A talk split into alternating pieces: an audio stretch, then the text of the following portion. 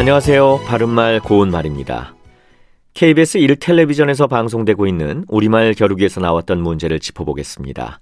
오늘은 우리말 달인 도전 1단계 문제에 출제됐던 것으로 맞는 표현을 고르는 문제입니다. 먼저 물망에 오르다와 선망에 오르다 중에서 맞는 표현은 어느 것일까요? 네, 여기서는 물망에 오르다가 맞습니다. 물망은 만물 물자에 발할 망자를 쓰는 것으로 여러 사람이 우러러보는 명망을 뜻합니다.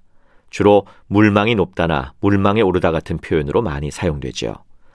한편 선망은 부러워할 선자에 바랄 망자를 써서 부러워하여 바람이란 뜻이고 주로 선망의 대상이 되다 또는 선망과 존경을 받다 같은 표현으로 많이 사용합니다.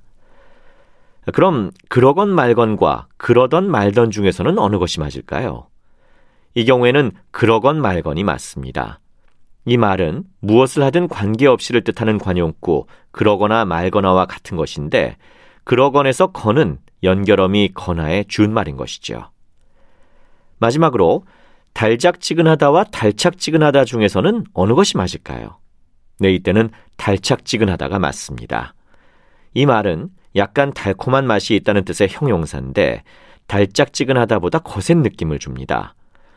커피는 쌉싸래하면서도 달착지근하다와 같이 말할 수 있겠고요. 참고로 준말은 달착은 하답니다. 바른말 고운말 아나운서 이규봉이었습니다.